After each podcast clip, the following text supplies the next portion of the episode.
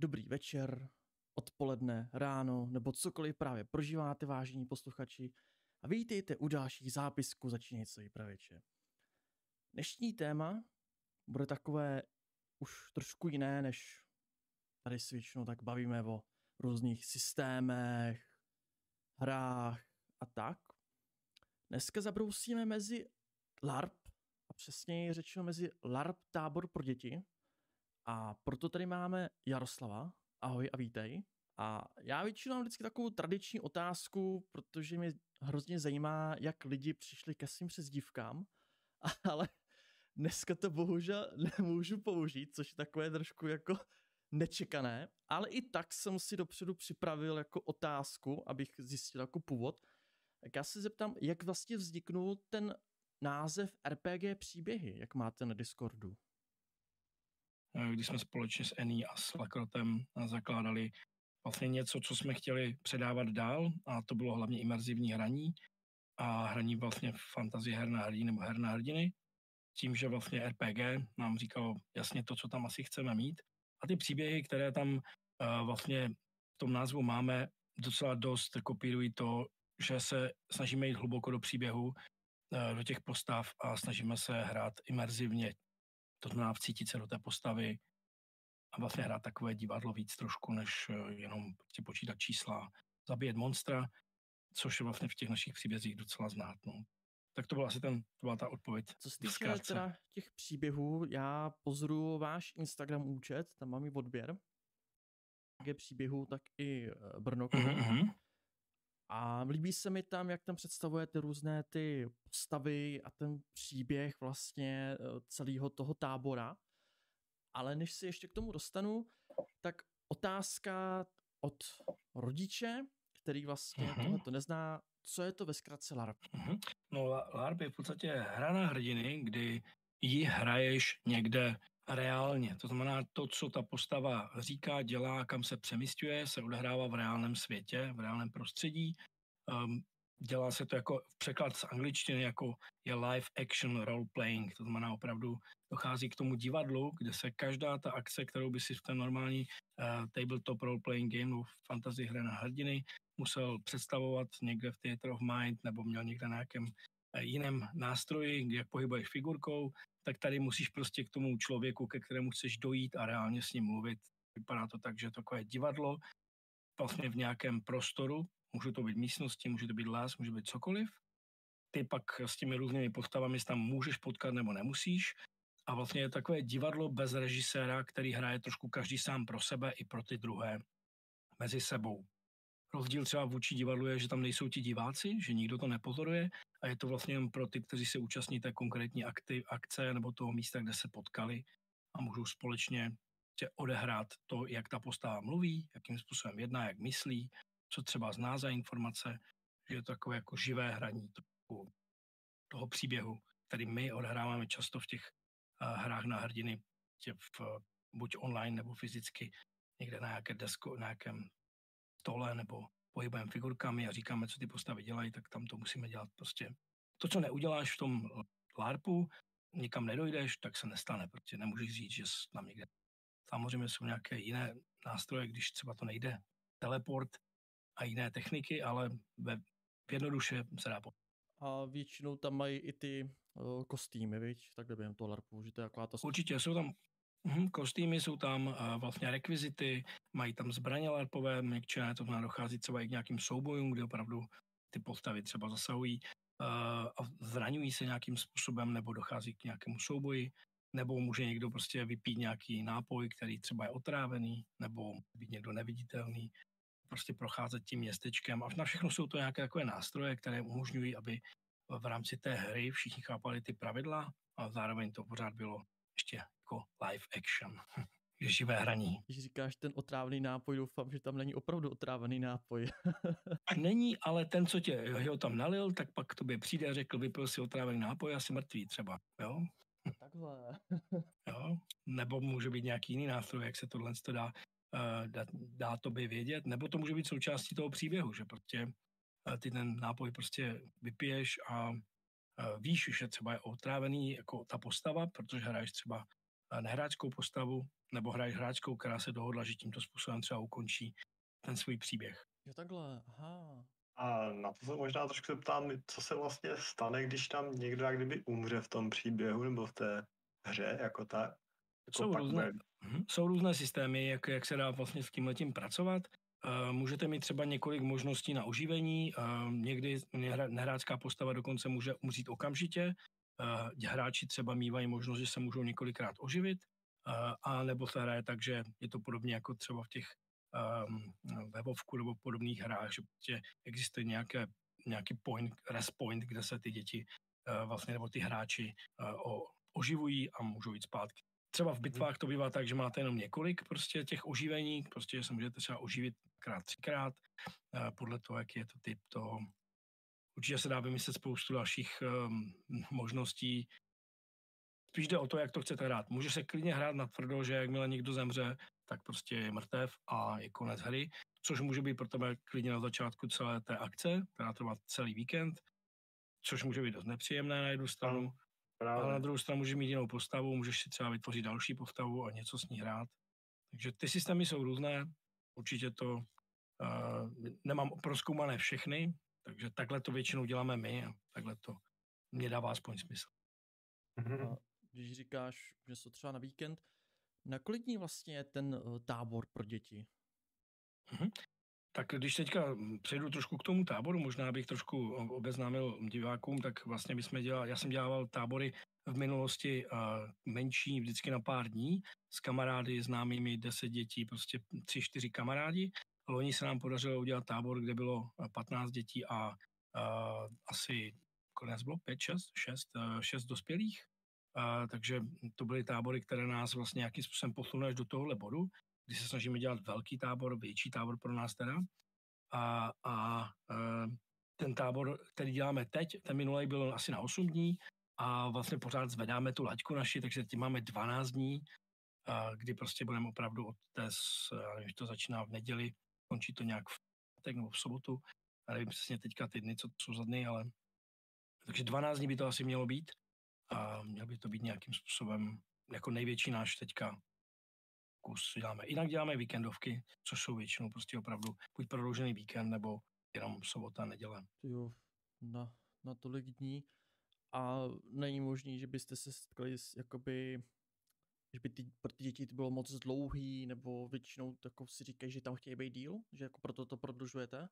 Tak jednak je to, eh, to, co ta zkušenost, co nám říká, je, že vlastně když chceš odehrát nějaký jako sofistikovanější příběh a když už tam seš, tak, eh, tak ti dává smysl, aby, to, aby se to už dobře, většinou těch první dva, tři, čtyři dny se děti jako seznamují s celým tím systémem, jak to funguje a když se pak rozjedou, tak vlastně už pomalu, aby si to balil a končil. Že? Takže to je asi ten důvod, proč. Každopádně posledně z táboru děti odjížděly všechny úplně nadšené, mm, žádné dítě neplakalo, naopak všechny děti jásali a chtěli jít příští rok, což předpokládám, že většina z nich pojede, pokud to bude v nějakých jejich časových uh, mezích. Spousta z nich už je teď přihlášených. Takže takhle to teď vypadá, no. Jo, tak to je, tak to je super. Tak já bych rád začal trošku jako ještě od začátku. Mm-hmm. Říká ten systém, tak děti tam přijedou, vyčet se mm-hmm. na mhm. vašich stránkách vlastně, aby měli ten, ty děti ten svůj kostým. Eh, co se týče kostýmu, tam mám pak taky otázku od rodiče, mm-hmm. ale ještě k tomu hernímu systému, abychom, abych, jako, což mě teďka zajímá, když tam děti přijedou, tak jak vlastně jakoby seznamujete děti eh, s tím systémem, jestli to je jakoby to, co znají, že to může být jako podobný D&Dčko, háž, hážou kostkama, kde já vím, to pak jako jak ukazujete.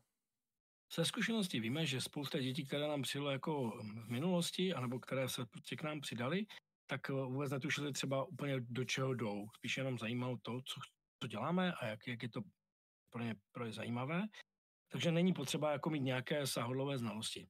Jak to děláme? Určitě na začátku před tím dětem posíláme eh, vlastně nějakým způsobem pravidla, nějaké rady ohledně kostýmů, jakým způsobem ten systém funguje, co všechno asi mají. Ale když přijedou, tak samozřejmě dostanou takovou, bych, jak bych řekl, skoro nalejvárnu, kromě toho, že samozřejmě zaškolíme v tom, jak se třeba bojuje s mečem, jakým způsobem se v našem systému uznávají zásahy, tak stejně jim vysvětlíme, jakým způsobem fungují pravidla, které existují, jakým způsobem ty děti můžou v tom našem systému fungovat. Takže dojde k takovému seznámení během toho prvního dne asi. A teprve typicky ty nováčci jsou zařazeni do takového jako nováčkovského týmu na začátku, aby se trošku seznámili s těmi pravidly. Ti zkušenější se o ně zase starají, kteří už tam byli a ví, jak se to hraje nebo jakým způsobem můžou hrát a představují si. Tak stejně jim děláme třeba ukázky toho, jakým způsobem eh, se dá odehrávat, aby jsme učili, jakým způsobem můžou hrát to divadlo. Že nechci přeskádat, přeskakovat, ale děti mm, nevědí přesně, jak mají hrát jako jinou postavu, úplně jak to jako hrát, jakým způsobem. Takže i to jim ukazujeme na začátku a pak během celého toho tábora tím, že to jdeme jako příkladem, že to já jsem teď jako chtěl to jako otázku, že uh, kdo to jako vybírá? že vyberou děti nebo to vyberou rodiče tady tenhle ten tábor? Jak, jak je to jako, že máš... To nevím, to úplně nevím, těžko říct jak to jako kdo je ten iniciátor, ale co ze zkušenosti vím, že jakmile to rodiče ukážou dětem, takže tam chtějí jet a moc se těší. Takže to jsou spíš slova rodičů, uh, kteří mi píšou maily a ptají se mi na nějaké dotazy, takže většinou to je zakončené tím, že děti se už moc těší a prostě chtějí nějaké další informace, nebo mi volá maminka, prostě, která mi prostě předává ty dotazy těch dětí, co se stane, když oni budou kouzlit, když nebudou mít zbraň, když budou mít hůl a prostě jak se vlastně kouzlí. A takové ty dotazy k typicky k těm pravidlům, uh, takže se jim to snažím nějak rozumně vysvětlit, protože vím, že je důležité si přečíst ten nějaký náš manuál. On není až tak složitý na jednu stranu, to těm dětem během celého toho tábora stejně pořád připomínáme, vysvětlujeme ty pravidla, jak fungují. Když je někdo poruší, tak se snažíme jako dětem ukázat, že tohle bylo třeba porušení pravidel, a hmm. aby prostě ty děti věděli, jak můžou hrát a to znamená.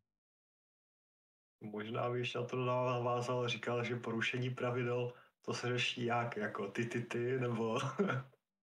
Porušení pravidel, jako asi to nikdy to nebylo tak, že bychom měli nějakého záškodníka, ale třeba měli jsme klučinu, který nám asi tři dny jako stávkoval, nechtěl se moc účastnit některých věcí, měl prostě nějaké svoje pohledy, jak by chtěl něco dělat, takže jsme s ním mluvili a prostě mm, nekazil hru úplně, takže nemůžu říct, že by nám kazil hru, ale mm, porušování pravidel, pravidel tam asi trochu docházelo.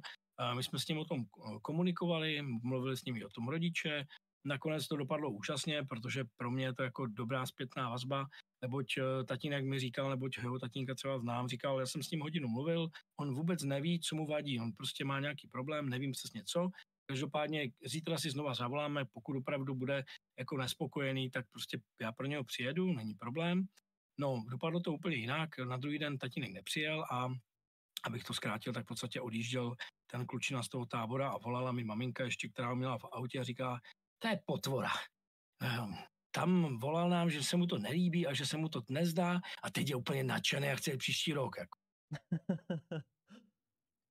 Takže to byla pro nás jako taková zpětná vazba, která byla jako pozitivní, že se nám podařilo vlastně i toho klučinu, který třeba měl nějaké jiné pohledy nebo nějakou špatnou náladu, nebo se mu tam něco znelíbilo, dostat zpátky do hry a myslím, že se to pak Tak jsem rád, že to dobře dopadlo. Takže odpověď na tu otázku jenom eh, je, že jako není to žádné ty, ty, ty. V podstatě mu vysvětlím, že pravidla jsou taková. My máme jako základní pravidlo to, že eh, že kdo kazí hru, tak ji kazí především sobě. Protože my jsme sem přijeli všichni se bavit a hrát tímto způsobem. Když mm-hmm. to mhm. bude někdo porušovat, tak samozřejmě může, může podvádět, může prostě dělat cokoliv.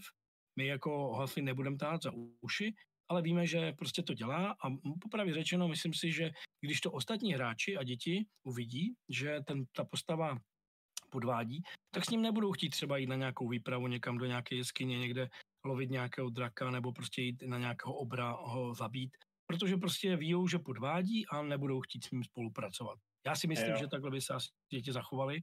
Nevím, no. Možná to může samozřejmě být i rozklad do jisté míry, ale to se nám zatím nikdy nestalo a věřím, že ani nestane, protože to, co já vidím, co nám tam jezdí za děti, tak jsou to naopak super féroví kluci, kteří prostě uh, jako spolupracují a ptají se, když je něco nejasného, prostě chtějí vědět, jak to mají udělat správně. Mm-hmm. A když takhle říkáš, takže převážně kluci na to jezdí, nebo tam je nějak jako půl na půl? Ne, půl na půl ne. Asi já bych řekl, jak jedna třetina, jedna čtvrtina jsou určitě holky. Jo? A to jak menší, tak i jako větší. Takže není to jako, že by to bylo jako úplně pánské, to určitě ne, ale holik je tam míň, co se dá asi trochu očekávat. My máme totiž aktivity, které jsou zaměřené i nejenom nějaké ty bojové věci, ale i příběhy a věci a úkoly, které jsou třeba pro holky víc zajímavé, které můžou být pro něco pro ně, takže máme i tohle připravené pro ně, aby to bylo pro ně zajímavé. Prostě kluci by třeba takové úkoly nedělali, nebo možná jo, ale víc jsou pro holky, jo, třeba sehnat nějakým způsobem šaty, nebo nějaký materiál na nějaké šaty, protože nějaké paní to něco pomůže, něco se změní v tom příběhu, takže třeba tohle může být takový jako uh, něco, co kluci prostě dělat moc nebudou, budou tam nějaké věci, budou radši lovit tam někde nějaké zvířata nebo nějaké monstra, zabíjet něco nebo přepadat někoho, jo, nebo něco podobného, ale budou prostě dělat věci. K těm aktivitám mám takovou dvojitou otázku, ale ještě než ji položím, tak otázka od diváka, od kolika let eh, nebo jaké období je mm-hmm. pro, eh, pro děti jako LARP nejvíce vhodný, respektive jako od kolika let je dobré už dobr, eh, jet na takovýhle tábor? My to máme nastavené tak, jak pro nás to jako z pedagogického hlediska opravdu jako vychází nejlíp. Je to těch 10 až 15 let. Samozřejmě ten věk máme omezený proto, aby to byl tábor a bylo to jako adekvátní těm dětem a mohlo to být v tom režimu, jak to máme. Normálně LARPy začínají taky většinou 10, 11, 12, které se dělají bitvy a podobné věci. A začínají jako od toho věku, pak je to vlastně neomezeně, může kolik chcete. My to máme jako tábor v tomhle věku, takže 10-15 je pro nás ta, ta skupina dětí, které chce, jsme chtěli oslovit, které jsme to chtěli nabídnout, pro které to teď děláme moment. A máte v plánu pak dělat i pro starší? Máme v plánu udělat ještě další jako mm, něco podobného, ale nebudu předesílat, protože to je zatím jenom v hlavách asi našich, v nás dva organizátorů, jako vize do budoucna, až po skončení toho tábora vyhodnotíme, jaké to bylo a jestli tahle myšlenka je opravdu realizovatelná nebo. Mm-hmm. Tak uh, já už bych si rád zarezervoval místo. Podporuje to rozhodně tu myšlenku, že se pak uskuteční, ale uvidíme. Uh, jinak teda aktivity. Otázka jako, jaké aktivity tam vlastně máte, protože jakož to je tábor pro děti, tak předpokládám, že tam budou aktivity aby to mělo nějaké, aby to mělo přínos pro ty děti, jakoby, že můžou vlastně něco tvořit, prožívat ty příběhy, aby si to odnesli, řeknu tak jako laicky nějaké to ponaučení, ale ještě jak vlastně ty aktivity tvoříte, protože samotný jako, že musíte přizpůsobit ty aktivity, aby to bylo snadné asi pro všechny, aby to uh, nikoho například neuráželo, aby to nebylo moc, ty hádanky třeba by nebyly moc složité. Mm-hmm. Takže vlastně jako, jestli mi odpovíš, jako co tam máte tak za ty aktivity a pak mm-hmm. jak je tvoříte? Hodně rozsáhlá otázka. Povím teda prvně na ty aktivity, aby to bylo, nechci úplně prozrazovat, co všechno máme letos připravené. No, loni rozhodně jsou aktivity, které jsou založené na tom, že děti plní nebo hm, plní úkoly tím, že třeba nějakým způsobem potřebují něco trefit někde, nebo nějakým způsobem uh, jde o zručnosti aktivity nebo se jedná o nějaké logické hádanky, kdy prostě mají k dispozici třeba nějakou šifru nebo nějakým způsobem eh, musí sehnat několik částí těch uh, nápověd k, k tomu, aby se, hm, aby přišli na to, co je tou správnou odpovědí. Pak jsou tam aktivity, kdy děti třeba běhají a nějakým způsobem plní úkoly ve smyslu toho, aby který, který z těch týmů je dřív nebo později. Jsou to podobné aktivity, asi jako na těch táborech, jenom u nás to má vlastně ten efekt, že to třeba rozvíjí tu postavu, rozvíjí třeba ten příběh, mění ten příběh. Třeba děláme i aktivity, že pokud děti chtějí těžit dřevo, tak aby jsme nemuseli kacet stromy nebo něco podobného, tak děti prostě musí udělat 50 dřepů nebo 20 kliků. Jo, takže je to zvládne to každý, člo, každý člověk, takže když chce jít dělat nějakou takovou aktivitu, tak prostě v nějaké situaci v tom příběhu, tak dostane tenhle ten úkol a pak kluci tam dělají prostě 150 dřeb, eh, kliků, 150 kliků a dalších 100 nebo 200 dřepů s tím, že prostě potom toho dřeva mají o něco víc a přinesli do toho, do toho příběhu nebo ten quest toho získali více. Takže a určitě bych se zastavil na jednou otázkou. My se nesnažíme, aby mm, to bylo pro každého stejně jako výhodné stejně efektivní, protože prostě tak je to i v životě.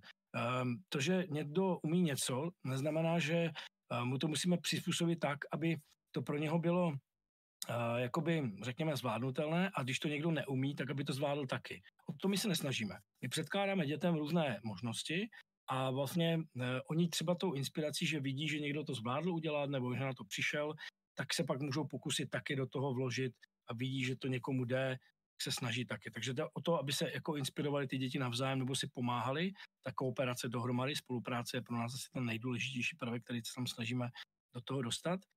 Takže ty aktivity nejsou založené na tom, aby byly pro všechny stejně fair. Nejsou pro všechny fair stejně, jak je to v životě. A třeba máme aktivity, které jsou pro ty mladší a někdy máme nějaké pro desetileté nebo pro holčičky, když jsou, tak některé aktivity mají třeba nějaká omezení právě v tomhle věku, když to je pod naším dohledem, ale není jich tam tak moc a jsme spíš hráči a ty aktivity jsou založené na tom, že to většinou dělá ten tým, jo. Znamená, přijdou tam tři, čtyři. A když přijdou už tři, čtyři děti, i když jsou mladší, tak zvládnou tu aktivitu udělat stejně, jako když tam přijdou pak ty dva starší. Jo. Takže, takže to je jako takovým jako asi cílem, průnikem toho. Nesnažíme se prostě udělat to jako fair pro každého, že jako stejná soutěž, protože každý stejně má jiné vlohy a zvládá věci jinak. A když je to těžké, ty úkoly, tak je to přesně v tom jako režimu, kdy chceme, že to třeba nějaká hlavní věc, a je tam nějaká složitá hádanka, tak eh, tam většinou jsou možnosti, že děti můžou získat nějaké nápovědy, záleží, kolik si jich získají, jo, jak jim to třeba jako pomůže se odhalit. A nebo jsou to logické hádanky přímo, kdy prostě musí na to někdo přijít. Tak asi je logičtější na to třeba přijde ten starší, ale to prostě jako v životě je, no.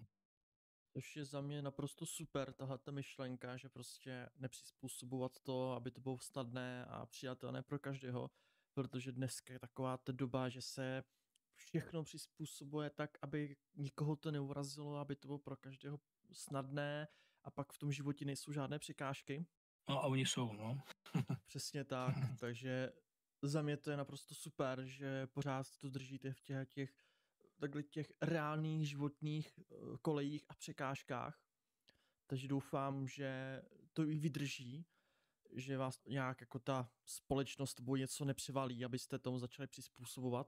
Snažíme se, ne, přemýšlíme samozřejmě, aby to pro ty děti bylo zvládnutelné, aby to prostě zvládli, aby to bylo akcepto, aby to prostě dokázali udělat, ale nesnažíme se to udělat tak, aby to bylo prostě pro všechny.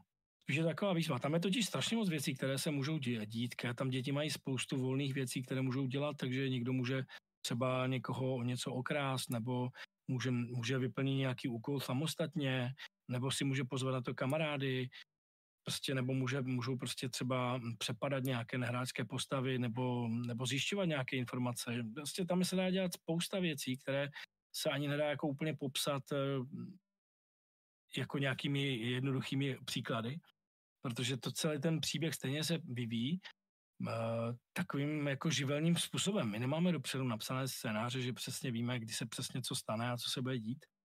My to máme napsané jako co se má dít, co se má stát, jako že tak nějak orientačně a ono to může být nakonec všechno úplně jinak v celém tom příběhu. Jo, ale abych neodbočil, už jsem odbočil, jak tvoříme ty aktivity ještě, jo, jsem neřekl. Uh, no, je to v podstatě takový brainstorming, eh, kdy si společně, společně s kamarády sedneme a uh, vymýšlíme aktivity a přemýšlíme, která z nich by byla pro danou situaci vhodná. Většinou to vychází z toho příběhu.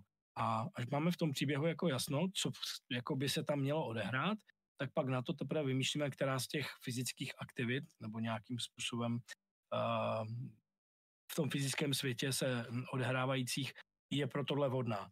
Někdy je to trošku jako, hmm, řekněme, nadnešeno, že třeba děti mají někde lovit něco, takže budou muset někde házet nějakém, někam do nějakého terče a pak něco takového, a pak něco uloví, protože hol nejsme schopni zajistit, aby děti všude po lese měli terče a byli schopni lovit ty srnky a podobné věci. Takže takovým způsobem přizpůsobujeme vlastně tomu příběhu pak tu vhodnou aktivitu. Ale takových tam máme méně, většinou jich je opravdu většinou jsou zaměřené ty aktivity na to konkrétní místo, nebo se odehrávají třeba v dole, kde děti budou muset něco těžit, tak tam provádí přímo na tom místě nějakou aktivitu. A vy to máte po každý někde jinde, ten tábor?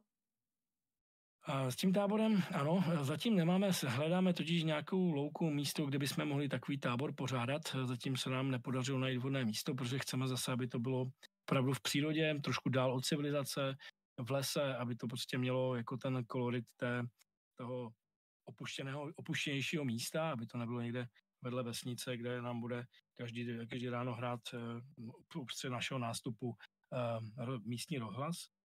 A s tím, že vlastně třeba letos, když řeknu, tak uh, to je taky zajímavé, možná se to váží k té otázce jako pro ty děti, že se s tím v vozovkách trošku jako nemázlíme, že prostě nevytváříme prostor pro děti, aby měli úplně všechno super, tak ten náš tábor je prostě taková, hm, je skautské základně, kdo ví, co to jsou skauti a jak jezdí, tak oni se prostě o všechno starají, eh, nemají tam žádné vymoženosti velké, prostě eh, není tam třeba někdy úplně elektrika všude, takže je to takové jako opuštěnější místo, které prostě dětem, děti vystavuje trošku jinačímu zvyklostem než na běžných táborech, kde jedou do chatek a mají všude zásuvky a všude všechno svítí a všude mají teplou vodu. Prostě je to úplně pohoda, mají tam vyhřáté místnosti, kterých je prostorných dost a ještě spoustu věcí. Takže u nás to bude teď, a mám radši takové tábory, kdy prostě je to takové trošku survival víc. Sice to asi není úplně survival, ale uh, jedu tam i moje děti samozřejmě, takže myslím, že se rodiče nemají čeho bát, že se o ně postaráme dobře ale setkají se s tím, že prostě mobil tam jako mm, nebude tak jednoduché nabít. Dá se nabít, ale není to úplně jako, jako běžné, protože bychom, pokud někdo potřebuje, tak to půjde. Nebo to a... zapojit do nějakého příběhu, že tam bude čaroděj, který se vyzná v elektrické magii a pokud chcete, aby vám nabil vaše magické zařízení, tak udělejte pro mě tyhle ty tři úkoly a pak tady vykouzlím zásuvku na 10 minut pro jednoho, pro jednoho táborníka můžete si dobít své magické destičky. To by možná určitě bylo zajímavé jako příběh. Každopádně my momentálně teďka máme tu táborovou základnu poprvé, ale máme na doporučení od mého dobrého kamaráda, který tam už určitě několikrát byl a eh, je to prostě jinačí styl tábora, takže děti odjedou prostě od počítačů, od toho, že tam jsou venkovní osvětlení a podobné věci, jeho lampy tam nejsou, prostě tam bude tma, tam se udělá oheň prostě. A když je to mhm. máte? Je to 13.8. až 25.8. A vlastně je to Vojtěchov, poblíž Nového města na Moravě. Takže je to takové, bude to tam kolem krásné, jsou tam lesy. Těšíme se na to, až tam budeme celých 12 dní užívat přírody. 12 dní, to zní brutálně jako. Hmm. Teda jako jako já bych rozhodně jel, já prostě tohle to nikdy v životě nezažil, ani žádné tábory. Takže bohužel já už jsem na to moc starý, ale vyšlu tam své neteře, dobrovolně povinně. Budeme rádi. Ještě máme pořád pár volných míst, takže kdo bude první, tak, tak obsadí zbylá místa. Tak já je zlanařím a pak mi to budou povídat, jak si to... Já čo se přileče za neteř a No, to nevím, jestli by vyšlo, protože, protože jako teď ty starší vysím 13 a, a no, už je celkem vysoká, ale no, nevím, no, abych se, kdybych se voholil, tak možná, možná... Každopádně uvidíš, jako, že my, my, nechcem, my chceme, aby na, to, na ten tábor nám jezdili děti, které, a to doufám, že nám zatím jezdí, eh, které tohle to baví, že tam jako rodiče naodloží, že někam jenom jako, aby někam jeli, aby někam děti jeli a aby rodiče měli jako klid. To asi, my chceme, aby tam měli děti, které jsou pro tohle nadšené, které se, kterým se to líbí a jako s ním to souzní s tím, chtějí to vyzkoušet třeba, tak stejně právě děláme víkendové akce, teďka v jaře děláme jednu na podzimem dělat, aby se děti třeba mohly seznámit s tím, eh, jak ty naše akce vypadají, to je jenom víkend a prostě setkají se s těma hráčema, kteří už tam hrajou. Ten náš příběh totiž nikdy nekončí, my pořád pokračujeme dál, takže hm, pořád se to vyvíjí, tak stejně jako se vyvíjí postavy těch jednotlivých hráčů, kteří tam jezdí, můžou si se vzít novou postavu na začátku tábora nebo té víkendovky ale každopádně mají svoji postavu, kterou stále vyvíjí, takže jim tam rostou zkušenosti, zlepšují se schopnosti, získávají věci, peníze, předměty, informace a tak dále, takže vlastně je to takový kontinu. Nevíme samozřejmě, jak to bude vypadat za pět let, každopádně za pět let děti už budou starší, než aby se sem dostali na náš tábor, ale možná budou jezdit na ten další, co plánujeme. Starší A když říkáš vlastně, že tam je jako jeden velký příběh, mm-hmm. takže když ty děti nepůjdou na ty víkendovky, tak přijdou o něco? Ne, jako nepřijdou v rámci toho příběhu, nepřijdou o nic, protože prostě vždycky jsou to takové jako, nemůžu prozradit teď úplně, co máme v plánu, ale vždycky jsou to takové části toho příběhu, které se odehrají a pak je třeba i nějaké mezidobí, když se zase něco děje a pak zase začíná další třeba tábor, že řeknu takové ty milestony, které tam máme.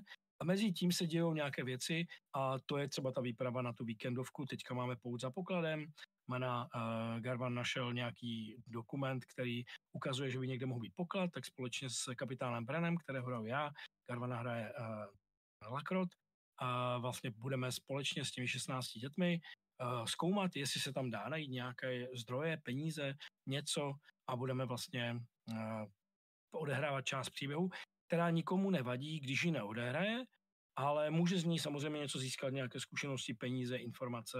Můžou dokonce děti třeba udělat nějaký zvrat i do toho příběhu, který se bude hrát později. Uh-huh, uh-huh. Když takhle vlastně eh, ty děti tam jako hrajou ten příběh, tak mají možnost eh, měnit ty postavy, nebo to je pak takový nepřirozený?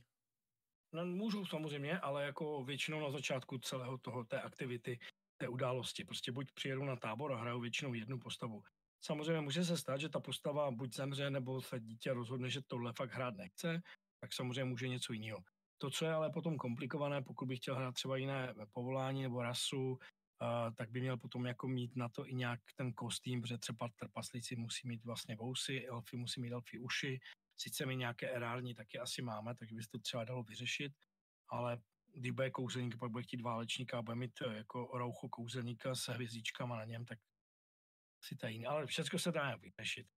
Takže pokud to dobře chápu, tak kostýmy jako si mají dovést, jako takhle. Určitě, ano, ano. Kostýmy při děti většinou vypadá, vytvářejí sami doma, my s těma rodičima komunikujeme, jak se, hm, jak, jak vypadají, jaké mají asi mít. Nejde nám o to, aby si děti samozřejmě na začátku koupili kostýmy za tisíce, Uh, ono se dá něco jednoduše spíchnout, udělat z nějakého staršího trička, když tam nejsou nějaké nápisy, přebarvit barvou na hnědou nebo na černou a může z toho vypadat, uh, když to vezmeš to velký tričko, třeba uh, tepláky bez nějakých Adidas proužků a podobných věcí, uh, tak normální tenisky nemusí jako být asi něco úplně zásadně.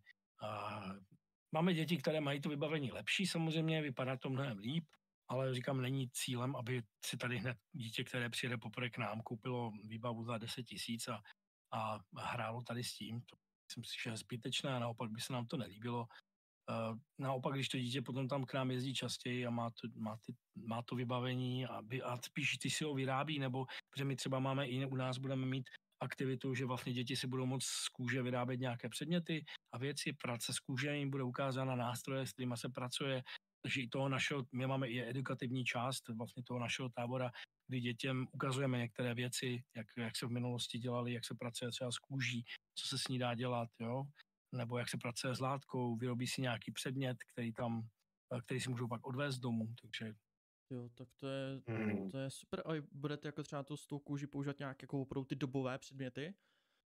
No tak jasně, můžeme dělat měšec, můžeme dělat třeba nátepníky, nebo jo, jako dobové. No tak ono, to se moc nezměnilo. Tam je šídlo, máš tam uh, hranořízek, nebo jak se to přesně jmenuje, teď nevím, uh, nějaké jehly, takže, um, nebo můžeš používat cvoky, sice použijeme asi ty nov, novodobé, nebudeme používat ty, uh, ty um, nity, uh, oni se taky dají použít a dá, jak tomu to asi děti nezvládnou. My jim s tím samozřejmě pomůžeme, jo. Nebude to aktivita, která by jim zabrala zase asi půl tábora, aby tam vyráběli celé brnění si.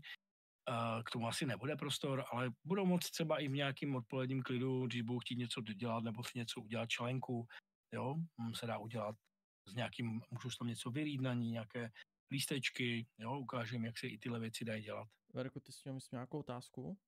A teďka ne, já se koukám na chat, že tam Rozarka píše, že ta tvorba těch kostýmů je na tom nejlepší, tak jako... Jo, jo, jo, to nás baví. je to tak. Rozarka je člověk, který si vyrábí kostýmy už dlouho, um, takže má je moc hezké, takže to určitě inspirace. Kostýmy je fakt zajímavé vyrábět, je to sice spoustu času, který člověk nad tím stráví, um, ale když to potom člověk nafotí a chodí v tom a hraje v tom a má ten kostým, tak má z toho mnohem lepší pocit, než když si koupí kostým hotový. Uh, ono je dobrý si koupit třeba nějaký kousek část, něco, co člověk složitě by šil nebo dělal a doplnit si to nějaké doplňky, zlepšit si to, trošku vylepšit si to.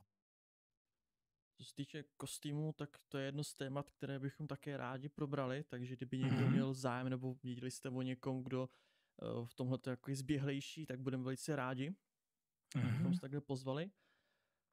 Ale uh, u těch, u těch kostýmů, jako ty děti jsou celou dobu v tom kostýmu? Nebo... Ne, ne, ne, ne. To je ten rámec, možná to stojí za to zmínit. Určitě to není, není tak, jak třeba na nějakých LARP akcích, kde to je prostě třeba kompletně jako celou, celou tu dobu vlastně probíhá LARP. My právě pro ty děti, aby to bylo jako v rámci i jejich eh, pozornosti, aby odpočinku, aby to i fungovalo nějakým způsobem. Máme takzvané herní bloky, kdy se odehrává ten tábor v nějakém bloku, eh, který máme určený. Většinou to je od 10, pardon, od 9 do, do těch 12 podle toho, kdy je oběd. To odehrává vlastně ten dopolední blok kdy vlastně my na začátku ráno máme nástup, kdy se prostě třeba řekne, co se děje, jaký ten blok je, a potom máme třeba odpolední blok, který začíná třeba od 3 do 6, do 6 zase 3 hodiny, a pak třeba může být ještě nějaký noční, který, nebo večerní, který třeba trvá hodinu nebo dvě, to už nemusí být tak dlouhé. Takže jsou takové bloky, v kterých děti hrají a v to jsou v kostýmu, mají svoje zbraně, provádějí ty aktivity a ty jejich postavy se můžou zlepšovat, získávají zkušenosti, eh, získávají informace, probíhají, prostě probíhá děj. Ještě možná k těm blokům stojí říct, že, že vlastně jsou dva typy těch bloků. Jeden je takový ten, kdy je jako trošku vedený, kdy tam my něco nějakým způsobem odehráváme také, kdy prostě my třeba mm, dochází k nějakému sporu, nebo dochází k nějakému jednání, nebo přijel někdo, nějaká událost se děje, přijel nám tam šlechtic do, do toho městečka, začne se tam něco dít, tak prostě nějakým způsobem s tom my figurujeme, to je takový vedený blok. Pak máme volné bloky, kterých taky bude několik, asi méně než těch vedených, a to jsou bloky, kdy vlastně my zůstáváme v tom městečku ve směs, uh, nebo jakoby, uh, třeba jako nějaké postavy, ale už nedochází k něčemu velkému, co by měli všichni slyšet. Jo? Kovář tam pořád pracuje v kovárně a nějaká ta hlavní paní jde spát třeba. A my mezi tím samozřejmě se převlečeme za monstra a jdeme do lesa, provádíme nějaké další činnosti a děti mají možnost chodit do lesa nebo plnit nějaké úkoly, co znamená dojít někam, něco tam splnit a my mezi tím třeba se proměníme v nějaké uh, monstra v tom lese, potom třeba ty děti uh, buď napadáme, nebo s nimi mluvíme, nebo jim předáváme informace. Nemusíme být zlí, že bychom s nimi pokaždé bojovali. A prostě děláme tam vlastně ty, uh, nebo tam prostě se objevíme jako hráčská postava, která v tom táboře zatím není. A prostě kolem toho mm, tábora prochází a nejde do něho. A někteří hráči, když byli v lese, ji mohli potkat a mohli se něco dozvědět v tom příběhu že a ona vůbec do toho tábora třeba ani nedojde. Nebo, nebo jí do toho děti ani nena, nenavedou. Ono záleží, co. Děti můžou přesvědčit, aby šla s nimi do tábora. Nebo naopak ji napadnou a zabijí tu postavu a nic se nerozvíjí. Takže mm, je to takové jako živé, jak říkám. Takže to jsou takové dva typy herních bloků. A pak jsou ten čas mezi tím, tak děti mají samozřejmě nějaký odpočinek, eh, ranní rozcvičku, snídaní, hygienu, nějaké osobní volna, kde tam jsou prostě normálně pětkrát týdně, pětkrát denně jídlo, a pětkrát týdně by bylo málo. A já se nestačilo. Ještě být survival, ne? No, to je survival. Ne, tak zase takhle survival to není, jako v tom smyslu, jako jídla tam, jídlo tam bude jako podle mě komfortní. Máme výborné kuchaře, který jezdí na tábory roky, takže jsem rád, že, se, že s námi jede s pomocníkem, který už se znají, takže tam si myslím, že jídlo bude výborné. A to je vlastně ten, jako ten režim toho každého dne. Prostě ráno děti vzbudíme rozcvičkou, prostě dojde k nějaké hygieně, pak je první blok, pak je oběd, nějaký odpočinek, pak můžou být nějaké ty právě kovodělné nebo e, teda rukodělné činnosti, nebo děti můžou, e, máme jiné samozřejmě hry, to můžou hrát nějaké hry ve smyslu fotbal, prostě jiné, jiné hry, které pro ně taky připravujeme, ale není jich tam tolik jako na běžném táboře, protože ty hry máme zařazené do toho našeho příběhu a pak vlastně je odpolední blok po skončení nějaká večeře, povídání. Vždycky tam dochází v každém tom herním bloku ještě k tomu základnímu nástupu, že se nejdřív řekne, co se bude dít, jaký typ bloku je, co se všechno může, může dít, nebo co se stalo, může dojít nějakým změnám.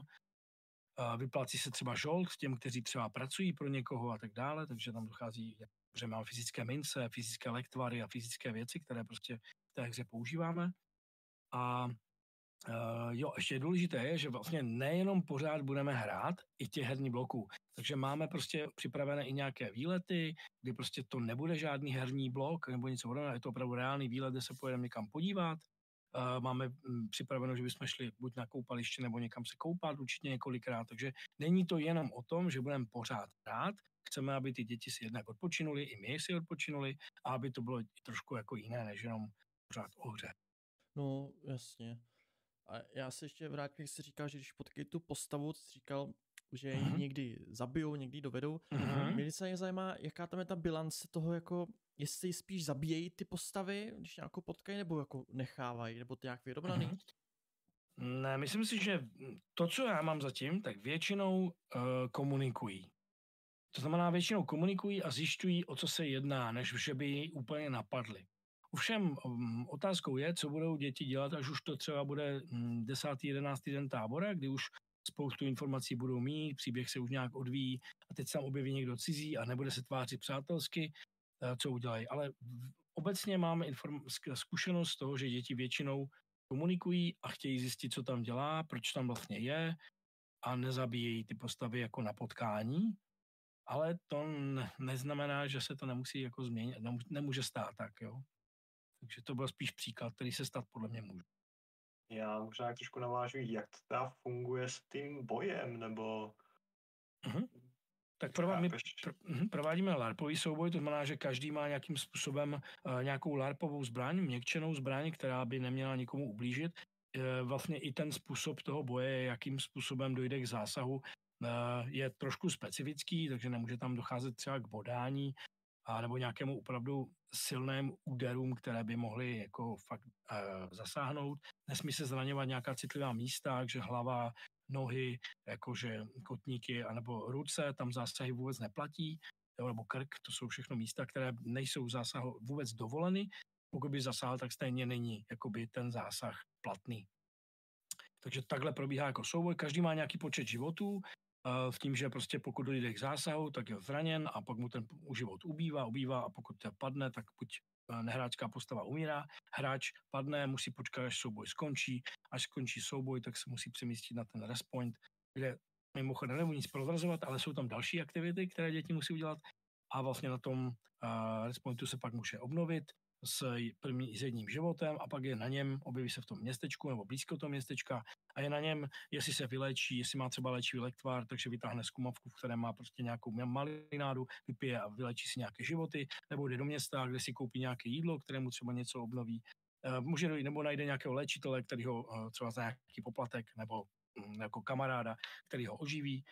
Může dojít tak k tomu, že když se dochází k tomu souboji, že vyhraje třeba ta strana a ty si padnul, ale tvoje strana vyhrála, takže tam zůstal někdo živý, takže ti může podat lektvar, takže ty nikam nemusíš chodit, on tě oživí vlastně nebo obnoví. Dochází k tomu, že mm, vlastně získáš zase životy zpátky nějaké a můžeš pokračovat ve dál. Jak uh, ti tak poslouchám, že nelze všechno prozradit, aby potenciální jako hráči uh, nebo mm-hmm. jako nezjistili tajné informace, jak si říkám, že budou muset udělat ještě uh, jeden nějaký tajný podcast, jenom, jenom pro vybrané a abychom se dozvěděli ještě ty šťavnaté tajné věci, jako to jsou na tom pozadí a takovýhle, abychom tu celou tu skládačku viděli. A to asi možná až po skončení toho tábora, protože my možná můžeme pak zpětně dát i jako vazbu, jak, zpětnou vazbu, jak nám některé věci fungovaly a můžeme třeba odkrýt nějaké aktivity, které tam děláme, chci je právě prozrazovat, protože i některé máme nové, některé jsme třeba upravili mírně, můžou nás poslouchat jednak ty děti, jednak ty, ty rodiče, takže nechám si to spíš jako až to zahrajeme a uvidíme, jak to funguje. Vždycky je to pro nás je to vždycky taky samozřejmě takový pokus, jestli se tohle to ujme a je to pro nás zajímavé pro ty děti. Většinou je, ale... Tak to dejte vědět do komentářů, jestli byste měli zájem i o druhou část táboru pro děti, kdybyste se chtěli dozvědět jako tu zpětnou vazbu, jak to vyšlo, nevyšlo, co se povedlo, nepovedlo. A určitě bychom se s Jaroslavem domluvili, protože já bych byl velice zvědavý a chtěl bych vědět, jak to vlastně všechno dopadlo. A samozřejmě se dozvěděl ty tajné věci. mm, jasné. No, já se chtěl ptat, eh, měli jste už někdy nějakou negativní odezvu? Jako zatím všechno říkal, že v pohodě všecko, ale stalo se už někdy něco takového? Pamatuji si jednou, a to už asi tři roky, to, jsem, to nás tam třeba bylo jen deset dětí, a e, já jsem udělal, nebo můj plán bylo celou dobu vlastně, aby ten příběh pokračoval a aby systém zůstával stejný. Ale protože jednak nám přibývalo dětí a měnili se potom i to, že některé věci nefungovaly tak, jak jsme si mysleli, tak prostě před asi třemi lety mi říkal jeden nejstarší Martin, e, kluk mého kamaráda, říkal jako zpětnou vazbu, že ho štve, že jsme slíbili, že to bude stejný a že to bude pokračovat, že bude stejný ty pravidla a že jsme zase upravili, jo.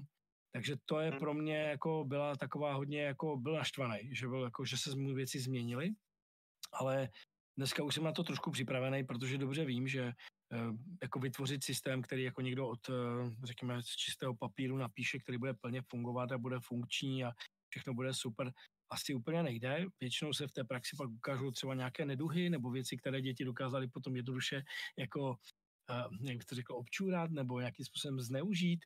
A my potřebujeme, no, a my potřebujeme, aby ten systém zase fungoval, aby to nebylo prostě potom moc easy a, a chceme těm dětem dávat výzvy, aby museli se snažit, aby to nebylo pro ně tak jednoduché.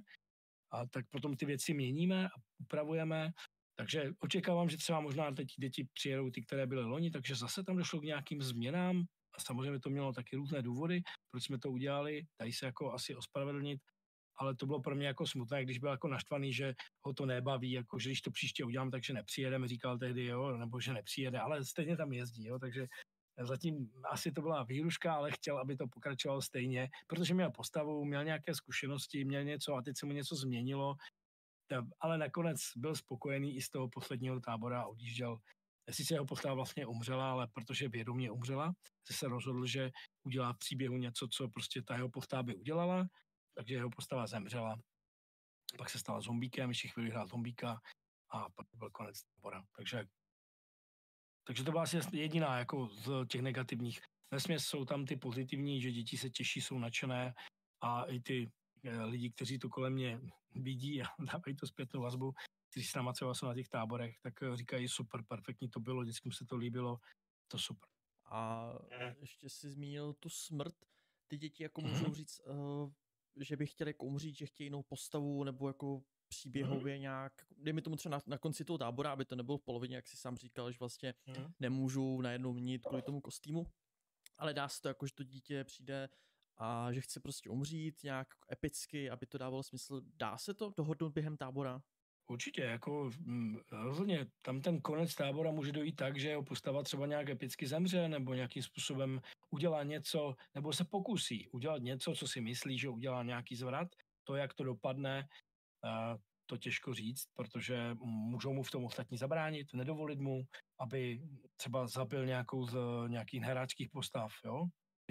Se rozhodne, že se riskne a obětuje svůj život, aby se pomstil, eh, protože tam mu něco udělala ta postava, ale ostatní mu tomu zabrání a třeba ho zabijí, nebo ho zastaví, nebo dají do vězení, jo? Protože u nás máme třeba jako opravdu vymyšlených spoustu věcí, nechci to úplně prozvat. Třeba jedna z těch zajímavých jako určitě, která je, tak třeba, že tam máme i vězení, jako jo, vězení, když prostě děti poruší nějaké pravidla té hry, ne pravidla hry, ale pravidla uh, té vesnice nebo toho, toho městečka, tak může, můžou skončit nakonec ve vězení a být ve vězení, jako jo, takže, takže i to se jim může podařit uh, v rámci toho příběhu. Takže může to být jinak, než on si sám usmyslí. Samozřejmě může dojít to, že ke konci tábora prostě ta postava pak odejde nebo umře, a on si na příští tábor vezme novou, ale začíná od začátku. To znamená, má to pro něho trošku nevýhodu, jako jo, že nebude mít třeba ty zdroje, ty informace, ty uh, schopnosti, které má. Sice u nás ne, děti nemají jako v D&Dčku na desáté úrovni prostě spousty různých kouzel a schopností, a mají jich jako omezeně, není to jako, že by se strašně moc, protože by to bylo složité i na hraní, ale přece jenom máme připravených prostě, uh, řekněme, nějakých 12-15 eh, schopností, které ta postava za svůj život může jako se naučit zajímavých, plus ještě nějaké další speciální. Takže mm, přijde o něco, co už uměl a bude se muset učit znova od začátku. Uh-huh. Tak ono to jako dává smysl, že aby, aby ty děti si nevybírali na každou hru jako jinou postavu. Ne, to na, není náš, náš cíl není jako to v tom bránit, klidně ať to dělají, jenom to má ty svoje důsledky, aby prostě uh, to pak nebylo, že si vybírají ze seznamu, co si teďka zahrajou a v polovině tábora, tábora něco chtějí změnit. Um, jakože my jim tom úplně nebráníme, jsou přímo hlasy, vím, že teď už na tábor pojedou někteří, kteří řekli, že chtějí hrát něco jiného. A otázkou je, až přijedem, tak uvidíme, jak teda, co řeknou. A ono to je vlastně dobré pro ty děti, aby opravdu si na to volbou zamysleli a už takhle jako v tom raném věku opravdu uvažovali nad těma následkama. Je to tak, no. No, což je, což je jako opravdu super takhle pro ty děti to učit takhle brzo, protože dnešní doba sociální sítě, TikTok a Instagram a samé tyhle ty věci, takže já budu jenom rád, když se vám to víc a více rozroste, bude to takhle jenom takhle dál, protože co já jakoby vidím, a dostává se to ke mně, tak dnes, dnešní doba to je hrozně všechno digitální a těch, těhe těch postav nebo celkově táborů tematických si myslím, že už asi není tolik. Nebo možná ne, hmm. ale to, co já chci, jako, nebo já to dělám i jako při výchově dětí a obecně jak k tomu přistupuju, takže vlastně, aby jako bylo jasné, že věci, které děláš, mají nějaké důsledky a jako někdy bohužel pro tebe nemusí být tak jako příjemné. Může to být třeba i to, že se rozhodneš, že nechceš zabít, nechceš zemřít, ale chceš se pomstit. A ta tvoje pomsta, která je prostě tou zlobou vedená tím, že chceš tam té postavy uškodit, bude nakonec způsobí smrt tvojí postavy. No, třeba. No. Prostě může se i tohle stát v té naší hře, i když jako asi výjimečně, a může se stát, že prostě tu postavu nebo něco takového se stane, nebo přijde u nás třeba to, že postava je poražena, znamená, že tě zároveň oberou o všechny věci, jako, nebo můžou tě všechny věci. Znamená, že uh, máš postavu, která má spoustu věcí, vybavení a najednou z ničeho nic se sice objevíš na hřbitově, žiješ, ale nemáš nic. No? Peníze, věci. Takže u nás jsou třeba i frakce, takže máme několik, několik frakcí, které spolu navzájem eh, jakým způsobem konkurují si a spolupracují nebo nespolupracují, podrývají svoji autoritu. Máme tam i nějakou hm, vlastně část, kdy, nebo během celého tábora i nějakou reputaci, kdy jednotlivé frakce získají určitou reputaci a děti se snaží díky tomu můžou získat nějaké výhody. Takže to, jak se třeba chovají členové té frakce, jestli někoho napadají z obyvatel, jestli plní úkoly nebo splnili svůj úkol, tak to ovlivňuje i zase jako jak působí v tom městečku a dává jim to buď výhody nebo nevýhody, protože prostě to nedělají. Mm-hmm. Takže to jsou ty, i ty důsledky, jo? že prostě když se nestarají o to, co mají za úkol, což jsou tam nějaké úkoly, tak pak eh, z toho plyne, že celý ten, ta, ta skupina těch 13 dětí a třeba nemají nějaké výhody vůči ostatním a můžou se třeba snažit je získat. Mám tady otázku z chatu, jako co si děti normálně berou za postavy, jako obvykle. Já bych to ještě doplnil jenom, mm-hmm. jaké i rasy. No. Mm-hmm. No, rasy. My máme rasy teďka letos eh, poprvé, protože do teďka jsme vlastně ty rasy neměli, nebyl to pro nás úplně priorita, takže nevím, jak to je, na tohle nedokážu úplně odpovědět. Vím, že spousta dětí, co já jsem teda zažil, chcejí právě do těch trpaslíků a elfů, než vůči těm lidem, ale možná méně zkušení si radši nechají člověka. Třeba máme tři rasy, máme člověka, alfa a trpaslíka, aby se to dobře dalo jako i znázornit, že trpaslík jsem říkal, má musí být vousy, elf uši, takže to je nějakým způsobem rozděleno i vizuálně.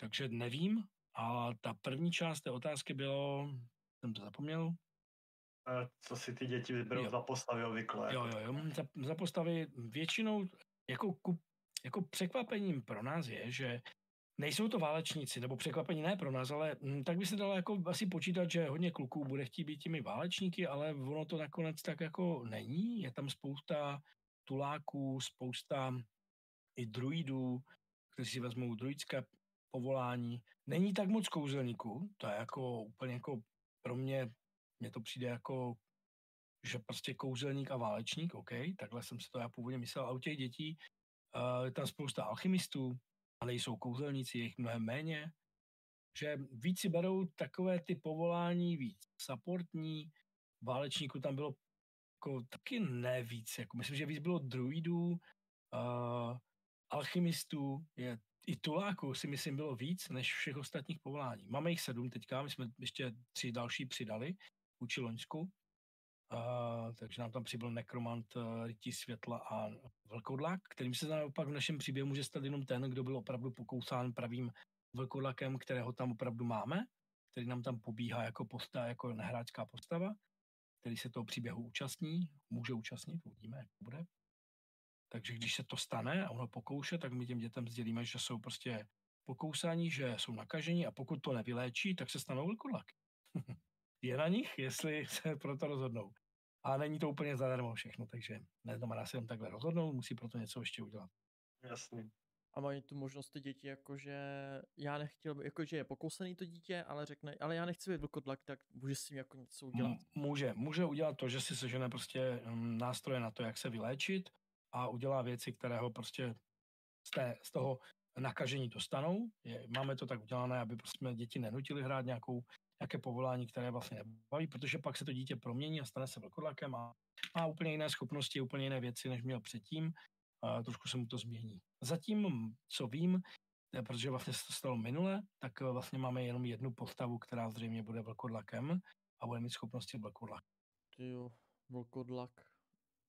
Vlastně, když říkáš, že to vlastně budete mít to poprvé, nebojíte se trošku toho, že by to mohlo jako rozbít tu dynamiku? Mm, ani ne. Ten vlkodlak, on jako se pokaždé nemusí proměňovat, ta proměňovací fáze tam je jenom v jeden moment, on má ale zase vylepšené určité smysly, schopnosti, takže myslím si, že jestli rozumím tvém otázce, v tom, jak to rozbije dynamiku, takže by to děti třeba nějak hatili nebo jim to vadilo, asi ne, protože když se podíváš na D&D, tak se normálně hraje prostě uh, nekromant prostě a spoustu takových temnějších povolání, které tam jsou a, a není to jako nějak asi špatně. Vždycky se s tím nějak dá hrát. Ono, já jako, já bych asi v tom viděl jenom takovou tu věc, že kdyby tam byl jenom jeden, asi se stane, že třeba víc lidí, víc lidí bude mít třeba to vlkodlaka, ale aby to nebylo takový, že ten je hrozně cool, já chci být takový vlkodlak, aby tam nevznikly takovýhle konflikty, možná. Mm-hmm. Může, akorát, že zase, aby ho pokusal ten opravdový vlkodlak, bude znamenat jako něco, co bude muset jako nějak získat. A to není tak, že si zajdeš do lesa a potkáš vlkodlaka a řekneš pokousej mě. No, jasně. Není, není to zadarmo, jako jo, to znamená... Jo, může se tím, může se samozřejmě o tohle pokusit, ale na druhou stranu je to na jednu stranu cool, ale je to nevratné už. Jak je ta otázka, jestli ten vlkodlak musí jít z misky? No, neřešili jsme takové věci, takže nevím. Každopádně on jako opravdu je normální člověk a vlastně ta proměna může dojít jenom za určitých okolností a je to jenom jedna ze schopností, kterou si může vzít do konce, takže může být vlastně jenom třeba vylepšený člověk tím, že třeba možná o úplňku se může něco dít. Oh, to zní zajímavě.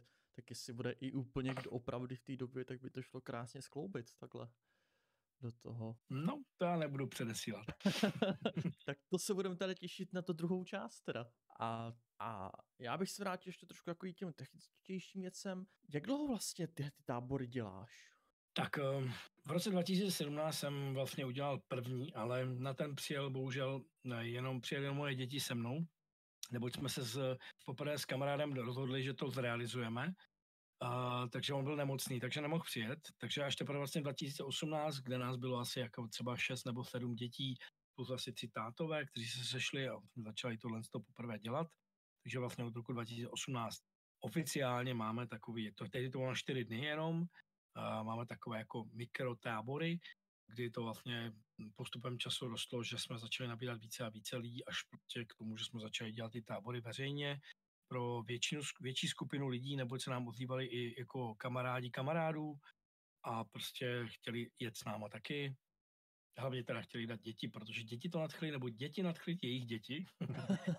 Teď, když se tak jako šíří, stává se teda, že už to jsou jakoby děti rodičů a hlavně ty rodiče, kteří vůbec tohleto neznají, neví, co to je, nebo pořád to jsou takový rodiče, kteří jo, já vím, mm. co to je mm. LARP a tak? Ne, ne, ne, ne, vůbec. Třeba jsou rodiče, kteří vůbec neznají a volají mi jako, prosím vás, můj kluk se v tom zhlídl, on si to přečetl a chce tam jet, ale já tomu nerozumím, jo, takže setkáváme se i s rodičema, kteří vůbec netuší, co to je, anebo nám volají rodiče, kteří s tím mají velmi dobré zkušenosti a říkají, jako, vy děláte něco, to vypadá super, já jsem vůbec nevěděl, že to existuje. Já taky jezdívám na LARPy, ale jako nevěděl jsem, že takhle tábor. Máte tam ještě místo? Takže jsou opravdu mm, svou ranku. Setkáváme se i s tím, i s tím. A nestává se takový trošku takový kliše, jakože říkej si, jste nějaký kult nebo něco podobného, jak samozřejmě dřív v tom byl takový problém. Jo. Jo? Stalo, přesně tak, ano. Mám kamarádku, která, známou, která mě zná a říkala, hele, já ti volám, ty pořádáš ten LARP, můj kluk by asi na to jako jel, ale s tím mám špatné zkušenosti, jako, protože prostě znal jsem lidi, s kterými jsem taky kdysi jako byla a mám pocit, že to byly takový jako trošku hm, nekomunikativní lidi, jako prostě a jenom na tu svoji hru a že ty si, já tě znám, ty jsi celkem normální a jak to teda děláte jinak? Takže jsem s ní jasně měl půl hodinu rozhovor, když jsem mi popsal v podstatě to, o čem se tady bavíme, jak to dělám, proč to dělám, a což nevím, jestli jsem teďka řekl někdy. Eh, každopádně ona řekla, OK, super, takže takhle se mi to jako líbí, to je úplně něco jiného, jak jsem si to představovala a přihlásila celou klučinu na náš tábor. Já jsem si právě říkal, jako jestli v dnešní době ještě stále je takové to, nemůžu říct stigma, ale jako i ten názor, vlastně ty, ty hry jsou v rámci nějakého toho kultu. Jako ne všichni to znají, jako je to opravdu, a ne každého to úplně baví. Myslím si, že to prostě určitá jenom část té populace na tohle bude slyšet a část se toho reálně zúčastní, takže nebude to tak, že by to bylo prostě, asi si myslím, to je můj, moje domněnka, ale uh, že by to bylo že by to všichni začali dělat takhle, ale myslím, že to teďka kvétá, že to je víc na, na výsluní, jak uh, hraní her na hrdiny, tak stejně i LARPy, to je častější, že se tím lidi víc baví, takže myslím si, že to jako je na vzestupu a vidíme. Možná, možná bych řekl ještě jednu věc, kterou nevím, jestli úplně zazněla, ale proč já se vlastně zabývám vlastně a hraju tady tyhle hry, co mi to dává. Já možná ten svůj příběh, ten myslím si, že stojí jako za zmínku, proč to dělám, co mi to dává. Souvisí to i s těma larpama, ale taky hodně s hraním her hrdiny, protože víc jak 30 let hraju vlastně hry na hrdiny, uh, několik různých systémů, nejsem sice žádný znalec, abych znal 200 systémů, ale prostě zahrám 20 různých systémů, které jsem vyzkoušel a spíš se ponořuju hlouběji do těch systémů, aby je pochopil. A to, co mě vlastně jako hm, přivedlo na to, že uh, v tomhle dál pokračuji i v dospělosti, uh, já jsem našel vlastně díky toho poměrně zajímavé kamarády, lidi, kteří byli jako jednak vzdělaní, protože přečíst si ty celé pravidla většinou znamenalo, že umíte číst a jste logicky myslící člověk a opravdu vás to nějakým způsobem zaujme. Takže vlastně taková intelektuální jako skupina lidí, kteří mi pomohli vlastně, abych i já sám rostl v dětství, když jsem já měl nějakých 14. Takže jsem se dostal mezi fajn lidi, první věc. Druhá věc, že to rozvíjelo výrazně moji fantazii a schopnosti toho, co jsem chtěl, takže já jsem vlastně na začátku vypadal, že spíš budu někde jenom nějaký mm, pracovat jenom jako nějaký řemeslník, což není až tak špatně, ale nakonec jsem šel na střední školu, na vysokou školu a to všechno přikládám tomu, že jsem se zabýval těma hrama, že jsem se setkával s lidma, kteří měli prostě mm, třeba měli vysokou školu a inspirovali mě tím, co dělají, jakým způsobem fungují. Myslím si, že prostě ta komunita lidí obecně bude intelektuálně trošku víc uh, zaměřená na jako sebevzdělávání a rozvíjení, protože tam dochází k improvizaci, takže se naučil víc mluvit s lidma, komunikace, spolupráce s druhými, nejdřív teda hodně hádali, tak jsem se naučil víc s lidma spolupracovat, až jsem třeba dospěl. Takže mi to strašně moc v životě dalo a proto to vlastně i svým dětem dělám kroužky. Pro děti tady u nás vlastně uh, organizuju hry i festival, snažím se organizovat, abych dělal komunitu v Brně. Takže snažím se to jako předávat a vytvářet prostor pro to, aby to mohli lidé, děti zažívat, aby se s ním seznámili, když jim to bude blízké, aby to, aby to nějakým způsobem pak třeba využili ku svému vlastnímu dalšímu zábavě, rozvoji, čemu. Já ti velice, já jako asi budu možná mluvit za komunitu nebo to mladší generaci, těžko říct, ale já velice děkuju, že jsi takhle aktivní a děláš tolik věcí, protože těchto těch věcí je potřeba, jsou důležité, hlavně pro ten rozvoj, jak sám říkáš. Pomůže to lidem, nebo hlavně těm dětem, komunikovat, týmová práce, různé názory, ne, že všechno je snadné, ne, že všechno se přizpůsobí podle jejich potřeb. Chce to víc takových lidí, kteří opravdu do toho dají to srdíčko, jak poslouchám, tak opravdu do toho dáváš to srdíčko, že to opravdu baví. A opravdu sledujte Jaroslava, sledujte jeho projekty, zapojte se do nich, když to máte možné, když to je, když to je možné samozřejmě, pokud jste z blízkosti z Brna, pošlete tam své ratolesti a poznají kouzlo těch krásných her, samozřejmě taky na Brnokon, který Jaroslav také pořádá. Co se týče Brnokonu, to bude taky samostatný podcast, to se taky můžete těšit. Já budu jenom rád, když prostě s tím nepřestaneš, budeš dál tvořit. Budu se snažit, no. Protože věřím, co... že to je spousta stresu. Jo, je to náročný samozřejmě, jako docela člověk to investuje ze, svého, ze svých peněz spoustu věcí, jak nejen ty kostýmy, ale i všechny věci a musí to si investovat spoustu času, občas nějaké peníze. Ale prostě baví mě to a dává mi to smysl. Vím, že takových věcí není moc a já mám zase organizační schopnosti, takže doufám, že je můžu využít ku prospěchu dalších lidí. A víš, co bych ještě řekl jednu zajímavou věc, kterou jsem trošku chtěl, už to trošku odběhlo, ale přece jenom se k tomu vrátím. Moc pěkné je vidět, já už ten, ty, ty kroužky vedu asi pátým rokem, právě hraní her na hrdiny Mám tam vždycky většinou tak 7, 6, 8 dětí v různou, v různou dobu.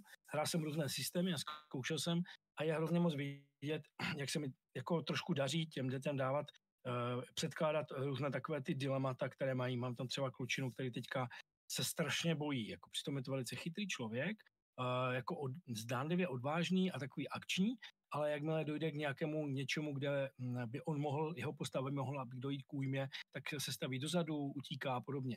No a daří se mi postupem času v rámci toho příběhu toho klučinu jako vystavovat určitým situacím, kdy on bude muset něco udělat a on to dělá a dostává trošku tu odvahu. Takže to mě jako baví, že vidím, že ho poslouvám někam dál, že on, jo, tak já tam teda půjdu, nebo tohle udělám. No sice neudělal to úplně, ale udělal krouček dál a je vidět, že vyloženě má nějaký strach uvnitř, eh, který prostě mu brání, aby normálně s tou svojí postavou šel do místnosti, kde se svítí, je tam sám a tam se svítí a něco tam děje, tak aby tam nakoukl, aby zjistil, co tam je. Měl normálně strach, takže a podařilo se mi vlastně v rámci toho příběhu posunout, aby dělal nějaké další akce. Chvilku to trvá, ale i v těch kroužcích já vidím, jak mi ty děti rostou, jak se naučil můj, můj syn, samozřejmě dělá se mnou dlouho, takže jak umí vlastně mluvit za postav, jak umí využívat informací a jak umí hrát, i když něco neví, tak ale hrá to tak, jak to chce hrát za tu postavu. To je pro mě úplně jako inspirace vždycky, když vidím, říkám, ty ten to celkem dobře vymyslel, ty mi mi nevypadlo, jak to takhle udělat. Takže pro mě je to jako zase radost, že vidím, že se ten dětem líbí, daří a že to prostě i pro mě zábava, protože jsem v rámci toho procesu s nima. Takže to byla taková odbočka pro mě k tomu. Víš, co možná by bylo ještě zajímavé, bych řekl třeba k tomu táboru, ať se teda vrátíme, k tomu LARPovému táboru. Já jenom prozradím taková čísla, které jako jsou zajímavé. My máme připraveno 30 nehráckých postav, jako vyloženě nehráckých samostatných postav. To znamená, budeme mít vlastně jako 30 kostýmů, které tam bude. Bude nás tam asi 15 jako, jako organizátor, kteří, a ty postavy se tam budou během toho tábora různě střídat nebo hrát. A kromě toho máme připraveno ještě asi dalších jako 15 různých typů, 10 až 15 typů monster, a to má samozřejmě ve větším počtu, takže budeme mít třeba kolem 25 až 30 dalších kostýmů, které budou za monstra.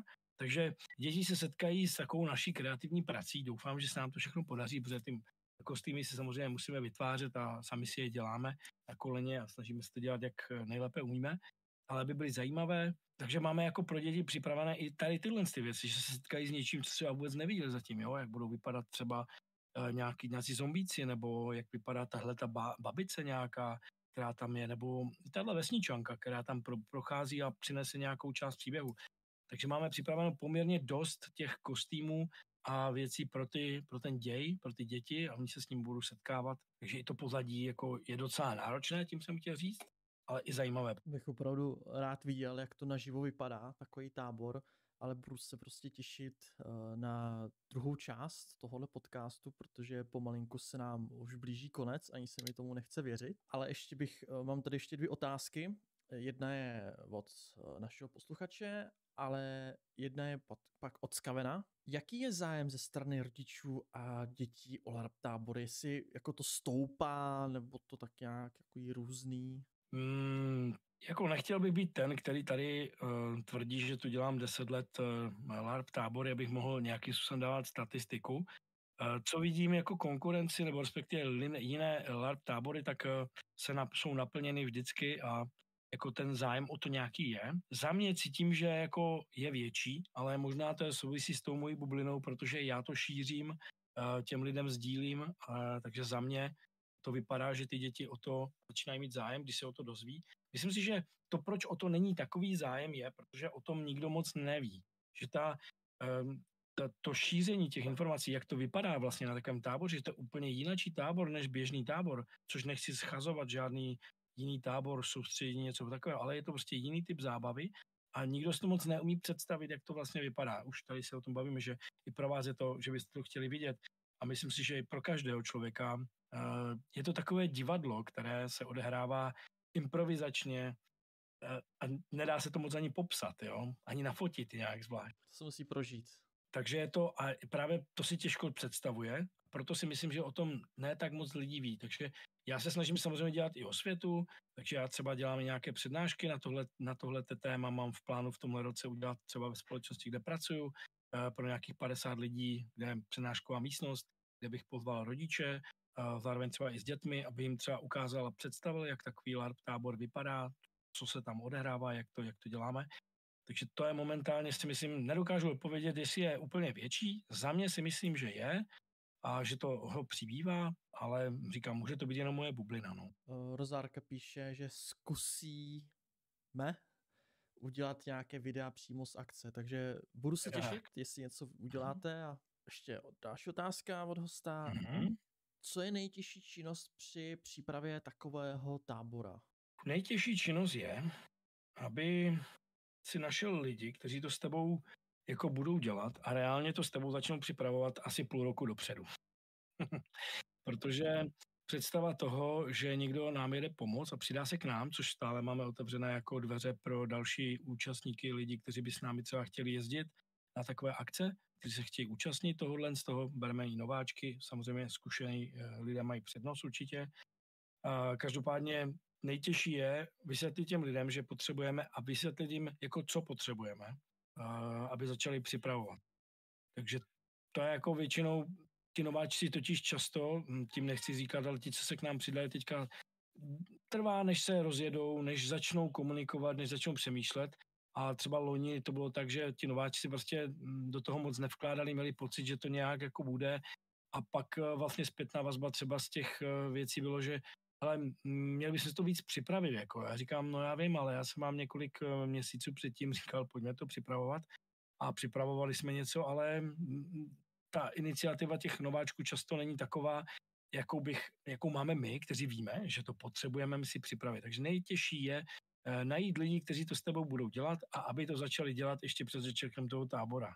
To si myslím. To se nám teďka podařilo, my jedeme diskuze, každý den tam probíhá spousta uh, tajných diskuzí ohledně tábora, co se všechno připraví, udělá, co kdo vymyslel, co kdo našel.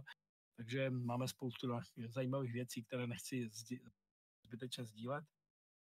Ale to je asi ta nejtěžší věc, najít lidi a aby potom byli ještě jako aktivní a nečekali na to, že to někdo jako celé připraví.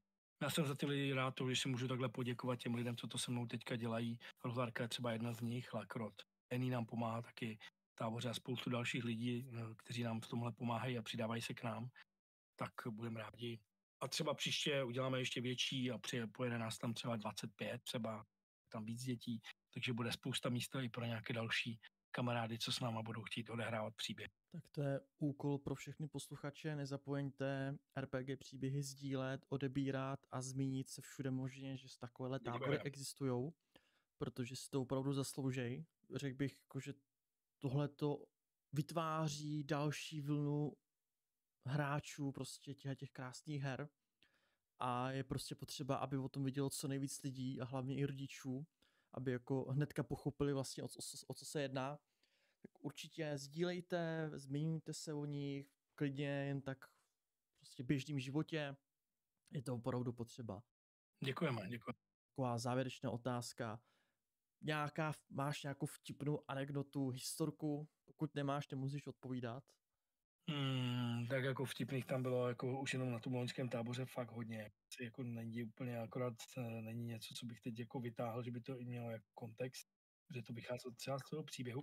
Možná vtipná, my jsme plánovali, já řeknu tak jako spíš obecně, ale je, nebudu úplně prozrazovat, když to vlastně v tom příběhu známe, ale to, co bylo vtipné, my jsme si mysleli, že vlastně oni, ty děti, ten příběh probíhal tak, že tam na konci měli potkat nějakou čarodějku, která se snažila dělat něco zlého a že vlastně ona byla ta, která způsobila celý tady, ten, tady, tady tenhle ten problém, který tam v té lokalitě zrovna je a měla na starosti ještě další problémy, kterými se ty děti setkaly, tak jsme trošku počítali s tím, že jako uh, ty děti jako na ní budou zlí a že třeba budou jako ji nějak obvinovat, anebo že ji budou chtít jako zavřít, uvěznit, nebo třeba i zabít.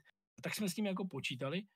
Překvapilo nás úplně, jak začala diskuze. Děti začaly přesvědčovat, že by měla být hodná a že prostě ji přesvědčovali o tom, že by měla jít na dobrou stranu a přesvědčili ji k tomu, že vlastně by se měla jako napravit. Jo, to pro nás bylo jako velkým překvapením, protože celou dobu ona byla ten velký bubák, který vlastně všechno způsobil a děti to udělají úplně jinak. Jako. Sice byla to jedna z možností, ale jako pro mě fakt, jo. oni s ní nebudou bojovat, oni nebudou obvinovat. Takže možná zase samozřejmě naše představy, jako, ale to bylo jako vtipné, když tam potom seděli asi půl hodiny a přesvědčovali tu hráčku, která hrála tu Melisu, která tam vlastně byla, tak eh, o tom, co vlastně udělala, co se stalo, co se odehrálo úplně nějak. Fakt to bylo a různé děti se do toho přidávaly s dalšími hlasy, jo. Takže ji přesvědčili o tom, že by měla se přidat na dobrou stranu. To bylo jako fakt vtipné. No. Ale to je asi v tom kontextu toho příběhu vždycky. Ale i, i tak mi to přijde jako takový vtipný, že vlastně ty děti uh, přemluvali takhle, když si to chápu dobře, záporáka. Přesně tak, přesně tak. Naprosto záporáka.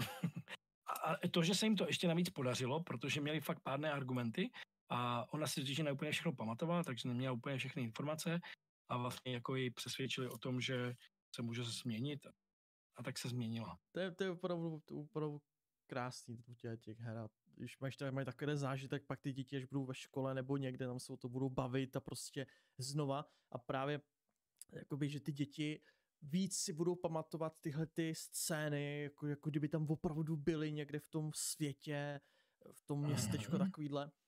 Takže, takže jako super, no. Každopádně podcast opravdu vyživný. Já mám ještě spoustu dalších otázek, které mi napadají, ale já si je teda už postupně budu, no už si nechám na tu druhou epizodu, to se potom teda dohodneme. Budu se těšit, určitě. Než ještě ukončíme, příští podcast bude o ilustracích, kresba, commissions, jakoby ilustrace na zakázku a já se tě zbytám, napadá tě nějaká otázka, na kterou bys se chtěl zeptat Saju a Johanke, které vlastně budou hostem příštího podcastu? Klidně, můžeš se zeptat klidně. Mm, zeptal bych se třeba jako mm, nejzajímavější obrázek, který kdy kreslili, a nebo ten nejtěžší, který vlastně jim dal fakt zabrat, který třeba několikrát předělávali, co to bylo a co jim třeba na tom nešlo, nebo co se jim nedařilo v tom udělat. Já si jich určitě zeptám, pojď si teda dozvíš až při příštím podcastu. Každopádně, já ti velice děkuju, že jsi udělal na nás takhle čas. Já děkuji za pozvání, bylo to děkuji. zajímavé. A děkuji všem posluchačům, kteří tady s námi strávili tento krásný nedělní večer, ráno, odpoledne nebo cokoliv jste právě prožívali. A budu rád, když mi dáte vědět, jaké další témata by vás zajímaly, nebo jestli sami máte téma, o které se hodně zajímáte a chtěli byste si s námi o tom popovídat, tak dejte mi vědět na Instagramu nebo na našem Discordu, nebo mi napište sem do zpráv na YouTubeku klidně, já za to budu velice rád, protože je spousta lidí, spoustu zajímavých tématů a já, já ve Verka jsme takový zvědaví a chcem se rozvíjet spoustu nových věcí. Nezapomeňte dát odběr, nezapomeňte nás sdílet a hlavně sdílejte RPG příběhy, Brnokon, protože to je opravdu potřeba, aby spousta lidí vědělo o tomhle tom. Není to jenom o mně, je to i o týmu, který je tady se mnou a spolupracují se mnou. Není to jenom moje práce, je to práce všech celé RPG příběhy, takže podpoříte náš, naši činnost, naše aktivity. Děkuji za to. A taky je sledujte i na YouTubeku, protože tam mají krásné podcasty, krásný příběh a doufám, že jim budou pokračovat. ano, ano, plánujeme teďka pokračování, takže bude něco dalšího. Já vám moc krát děkuju, že jste tady všichni s námi byli. Přiju vám krásný zbytek dne. Neponocujte, jeste rýži a Ahoj. Ahojte, děkuji. Čau.